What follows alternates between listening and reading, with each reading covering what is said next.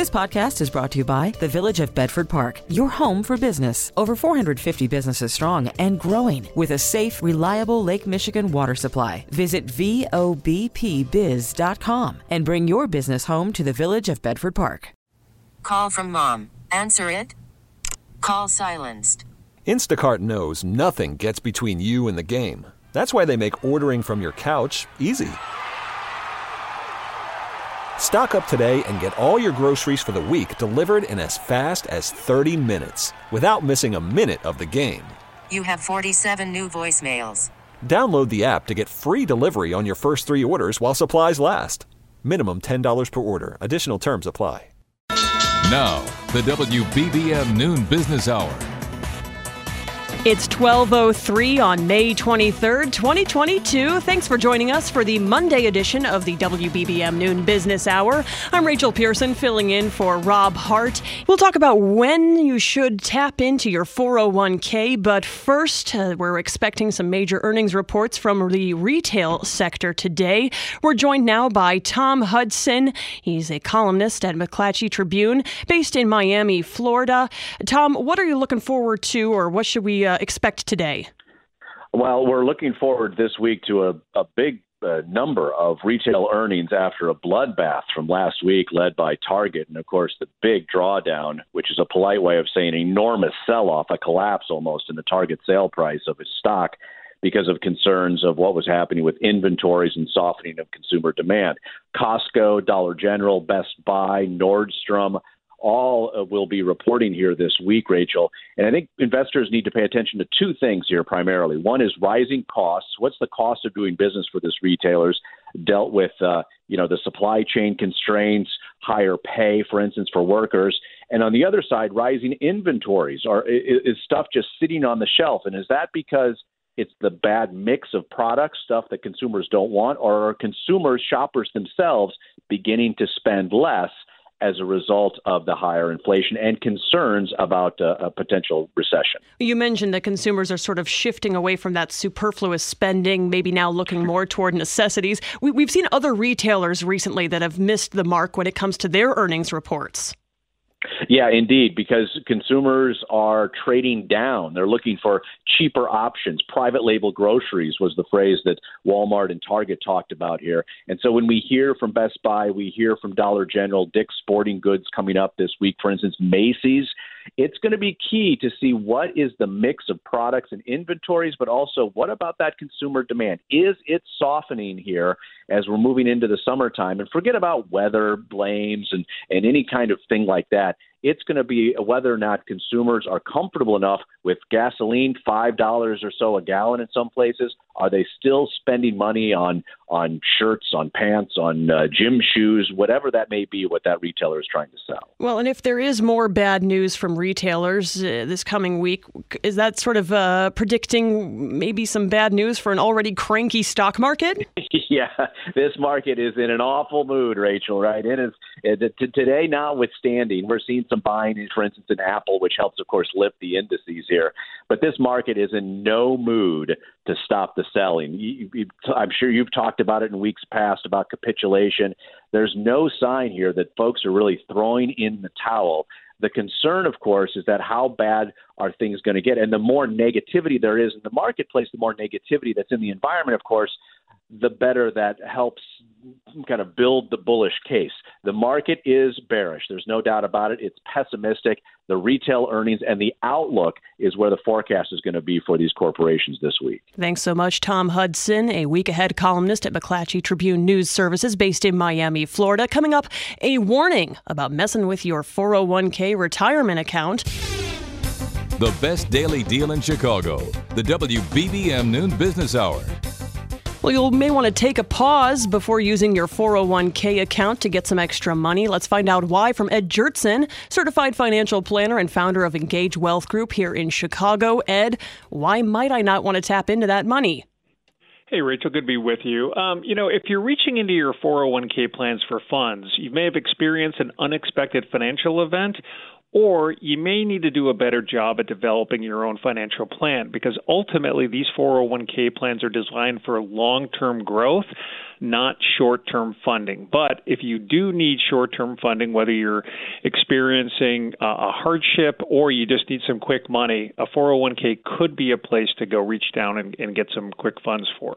If we're talking about taking and borrowing money against our own 401k, the interest rates have got to be at least a little bit better than maybe going to a bank or elsewhere.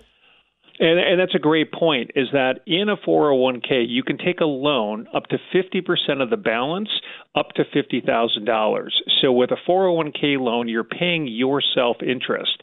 So it's typically tied to the prime rate plus, you know, some some spread, if you would, a little bit extra interest.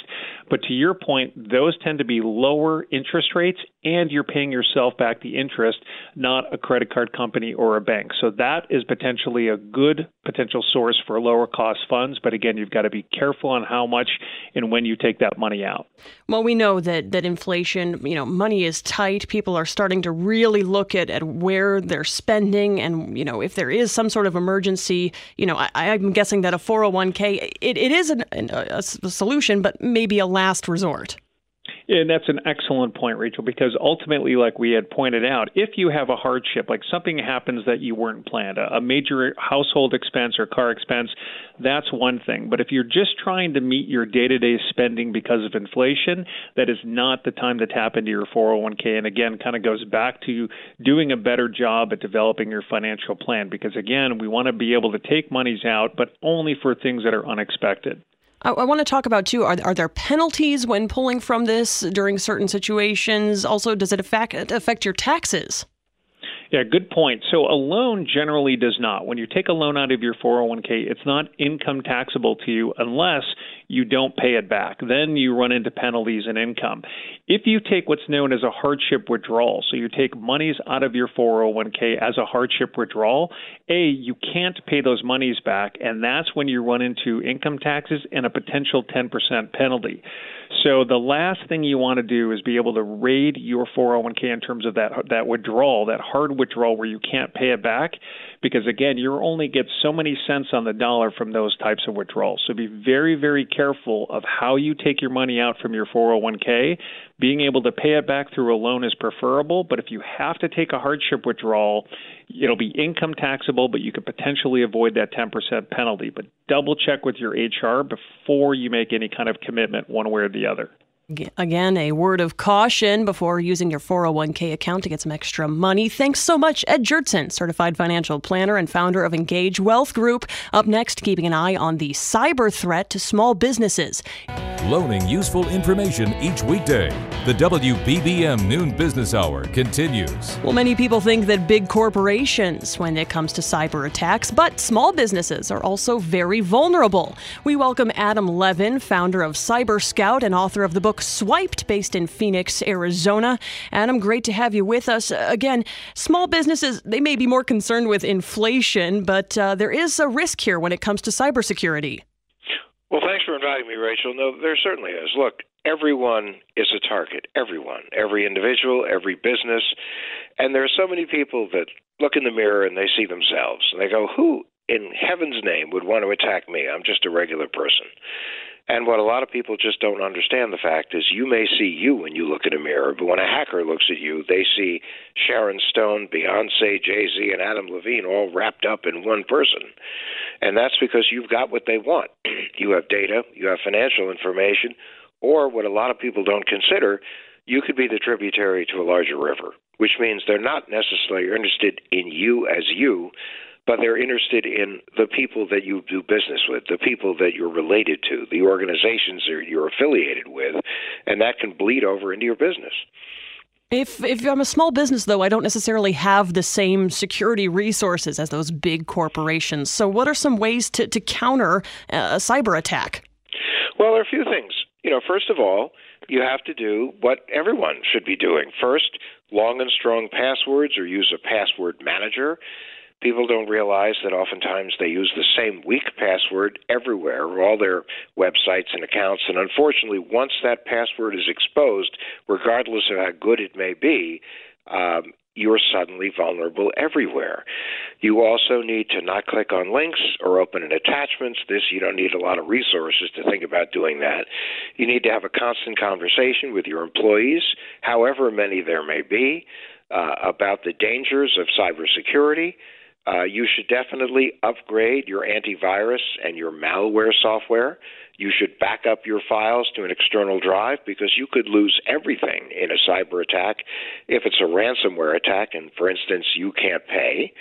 Uh, and you you need to be very very uh, vigilant and and realize the fact that all you need to do is one make one mistake. You know, as an attacker, you only have to find one vulnerability. As a defender, you have to make sure that you're great on every front.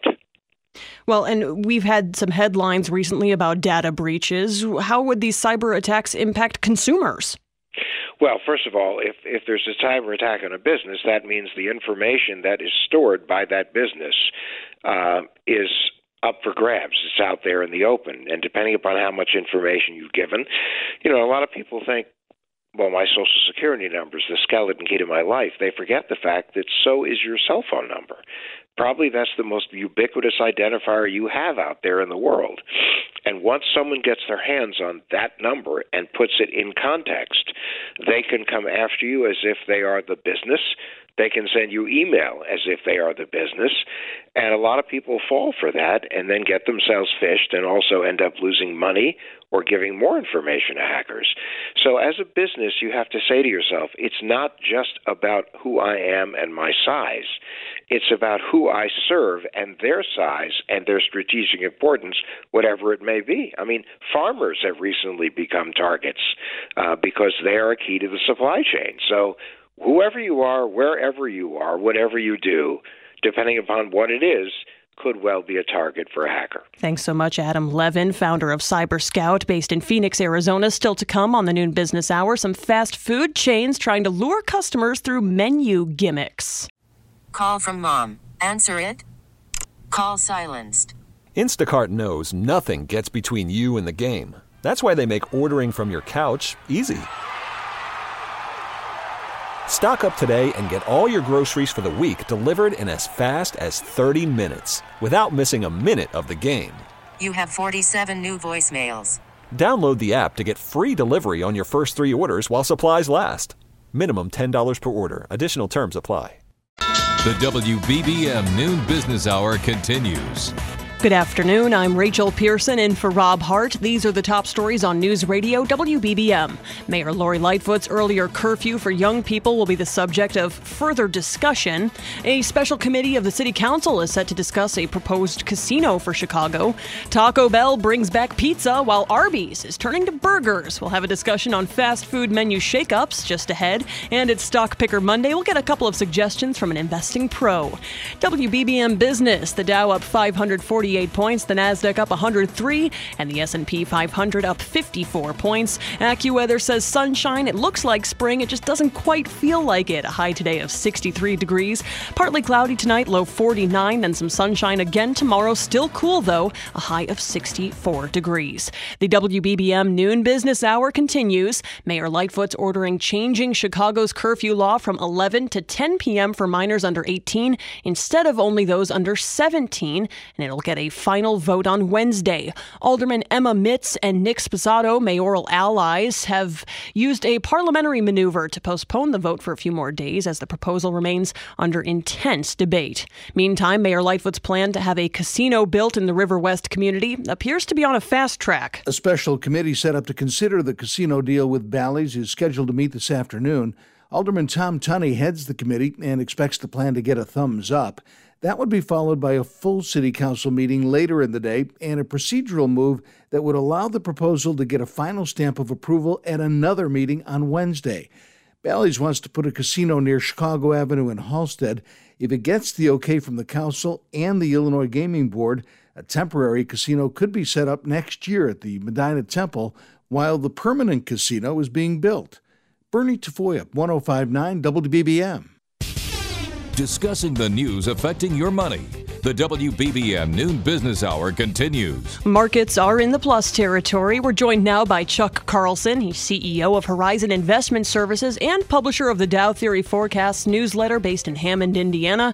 Chuck, glad to have you with us. And when we do have you here, we always talk about that time tested Dow theory. So, uh, looking a little bearish. What are you watching? it, it is still uh, a bear market signal under the Dow theory. The primary trend of the market has not changed. The last major signal was a reconfirmation of the bearish trend when both the Dow Jones Industrial and Dow Jones Transportation averages both moved to lower lows here recently. So, you know, we're obviously getting a nice rally today. Um, it, it, I guess it's not too surprising when you look at what's happened to the Dow Jones Industrial Average. Uh, last week was its eighth consecutive week of losses, and you have to go back to 1932 to see a similar pattern in the Dow Jones Industrial Average. So, you know, on a short-term basis, it was probably oversold. Uh, we had that rally late in the day on Friday, and that has carried through to today. But this still feels like a rally within an ongoing bear market. We always hear about uh, capitulation at the bottom. Can you explain sort of what that is, and are we close? Yeah, capitulation is basically, you know, to sum it up in layman's terms, it's when everybody hates stocks or fears them, and what you see is just a crescendo uh, of of selling, and uh, we haven't gotten there yet. And and there's a number of ways you can try to measure that, and admittedly, it's not the easiest thing to measure. But one of the things I like to look at are the percentage of stocks that are trading above their 200 day moving average. If you use a 200 day moving average as kind of a proxy for a stock's equilibrium price. Well, in the last two bear markets, only 2% of the stocks at the bottom of those bear markets were above their 200 day moving average, just 2%. Today, we're still in the 20s. So it doesn't have to get down to 2%, but there's still a fair amount of room between 2% and the low 20 percentage uh, where we are now and and to me to to see a full capitulation that number needs to get into the mid to lower teens uh, at a minimum so i you know that's how we measure capitulation and we just haven't seen that yet well uh, we have tossed around adjectives like cranky volatile when describing the markets are clients calling you about this and what do you say amid all of this volatility well, sure. Yeah, they they have started to, and that's one of the other reasons, just anecdotally, why it didn't feel like capitulation. It was, it really wasn't up until fairly recently that we were we, we were you know starting to get those calls. You know what what we try to do is make sure people are kind of allocated properly from a risk perspective uh, you know, not just for the short term, but also for the long term, and then try to make an adjustments at the margin uh, to become more defensive, uh, or or at least to, you know, trim some of the stocks that may be on more of the speculative side. But, you know, we, yeah, we we try to caution against kind of doing all or nothing, you know, market timing because typically, even if you get out now. Uh, you got to get back in, and that's very difficult to do if you're sitting there with all your funds out of the market. So hopefully you were fairly allocated properly going into this downturn to be able to absorb some of the, the weakness. And the good news is eventually this will too come to pass and it'll go higher. It's just uh, it's probably going to take a few more months uh, to, in order to kind of flush things out. Your advice is to hold on. I can understand that. And uh, are there places though investors can go to counter the the rising inflation that we've seen? Well, there, it, it, that's difficult in terms of any asset class. I mean, you've seen bonds. I mean, geez, bonds in the first quarter did worse than stocks, and and, and while stocks aren't a, a horrible, well, they're not a they're viewed as an inflation hedge. They're not a great inflation hedge. Where where you get some help are on companies uh, that pay dividends and are increasing their dividends because that's one way to kind of fend off the erosion in, in spending power. And you've and and you've seen that here with the movement toward higher dividend stocks. So, you know, that is one idea that continues to work and probably will continue to work, that being uh, stocks with higher dividend yields. And uh, it's not going to be perfect hedge, but that is an area that still seems to have some traction in this market. Thanks so much for giving us the latest insight on Wall Street. That's Chuck Carlson, CEO of Horizon Investment Services and publisher of the Dow Theory Forecasts newsletter based in Hammond, Indiana. Up next, weighing the effectiveness of those menu gimmicks you're seeing at fast food outlets. Lunch money for all generations. This is the WBBM Noon Business Hour. Taco Bell brought back its Mexican pizza in its latest effort to draw in customers. Meantime, Arby's offering a burger for the first time in its history. Well, let's talk about all these fast food menu tricks and their effectiveness with RJ Hottovy, head of analytical research and foot traffic analysis firm Placer AI, based here in Chicago. RJ, there's a running joke here with our producer that I love all things food and I get excited about these segments. So uh, let's talk about Arby's burger. If people haven't gotten lunch yet, uh, let's uh, maybe tantalize their taste buds here. Sure. Yeah, you're right. For the first time, Arby's is introducing a burger. What's interesting about it is it's aimed at, at more of a premium audience. Uh, it's a wagyu burger um, you know, and trying to, you know, at least try to take on some of the, the fast food players. But I think what they're really trying to do is go after uh, potentially the full service restaurants, uh, especially in this time of, uh, with, with inflation going on, and that's having an impact on foot traffic that we've seen across the restaurant space. If they can position themselves as a more affordable option compared to full service, uh, I think that they might uh, you know, be able to pick up some uh, additional visitors from it. But I think, you know, above all, I think what they're trying to do here is create buzz. Uh, the last couple of years in the industry, just because you know uh, it's been different, more difficult to operate. We've seen a lot of you know, redu- or at least you know things reduced from the menu, uh, things taken back to make it easier to operate. Now we're starting to see some new innovations come out to really create buzz and drive visitations too. So I think really twofold what we're seeing here is just trying to create some buzz for the brand, but then also maybe steal some traffic from some of the higher uh, audience uh, restaurant locations. You make an interesting point. It's not necessarily about the menu item itself. It's just can we get people to talk about Arby's, Taco Bell, Wendy's, anyone that's sort of introduced a limited time or brought back a menu item. So, does it work? Do we see the results that that would drive sales? Typically, what we do. We do see a pickup in foot traffic for most of these promotions. Uh, the problem is it's tough to really maintain these over a long period of time. Sometimes, if you keep doing this on a on, you know a week, a week in, week out basis, you kind of dilute the impact that these things have. But if you you keep them for you know typically kind of a every other month schedule for a limited time offer, those typically have a you know a, a positive impact on foot traffic and sales results. Um, you know the, the key is really to build yourself as a reputation for an innovator. Somebody like Taco Bell, I think, has done that, and they've been able to um, see visitations outperform the rest of the category for for a long period of time because of that. Uh, I don't think Arby's has that reputation yet, but I, I think they're trying some innovative things and trying some new things that uh, maybe puts them in the right direction. It's going to be interesting too to sort of see the marketing strategy behind it, and I'm, I'm thinking about Taco Bell as as sort of an example here because it announced it, its Mexican pizza's return during a, a Doja Cat performance at the Coachella Music Festival. Not not somewhere that I think about Taco Bell and Mexican pizza, but man, did it drive buzz. It did, and drove foot traffic too. So I think we're starting to see a lot of innovative approaches to marketing. Uh, the the old ways of doing marketing for new products just is, I, I think, outdated, and I think we're starting to see a lot of creativity. Um, we've talked about loyalty programs and creativity on that front. I think just the ways people are introducing products to the market, uh, seeing a lot of innovation on that front too, a lot of new partnerships like that. Uh, so I think we're going to see more and more of that in the future. And again, Arby's, it's sort of a groundbreaking decision because it's never really stepped into the hamburger arena. So is this something that, that might be here to stay? Is this a limited time deal? What do you expect? I think it's probably going to be a limited time offer. I mean, everything depends on the success of the product and the, and the limited time offer. But this is one that does add some operational complexity. It's a little bit different to make a burger, and especially for somebody who's never introduced it. So that's one of the things that a lot of operators are trying to avoid right now is undue, uh, unnecessary complexity. So I don't think it's going to be there uh, permanently, but I do see in this maybe being a reoccurring limited time offer. So maybe we'll see the same launch next year uh, with some variation to it.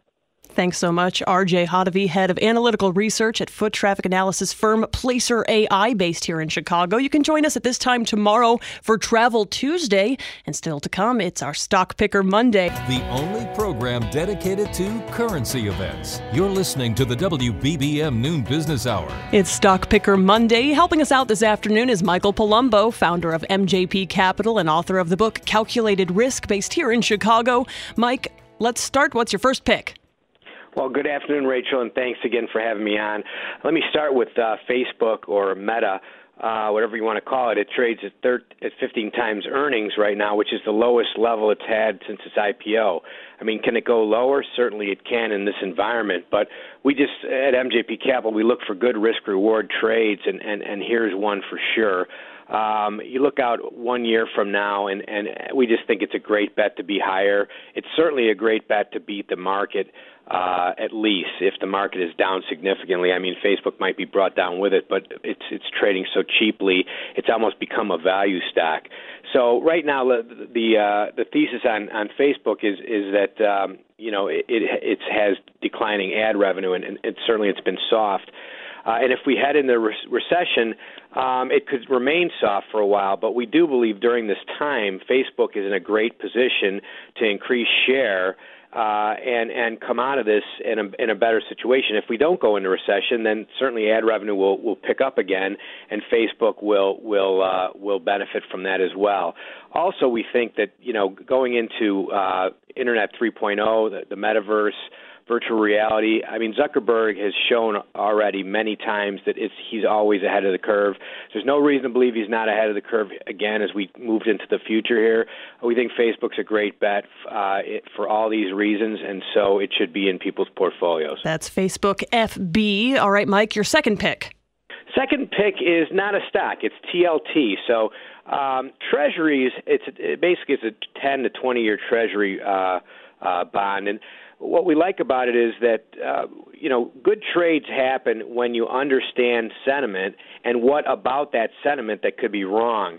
So uh, again, MJP Capital, we look at we look at sentiment. You know, traders know inflation is very high. The numbers are obvious, right? So why would you want to have a bond in the middle of, of high inflation? Well, what what I do believe traders are are overestimating is is how much the Fed is going to do to, to bring it down uh, the inflation down. So uh, the cure to high inflation is generally high inflation, and so that alone will, will cause cause inflation to come down because we are on the verge of a recession here, whether we kick into one or not.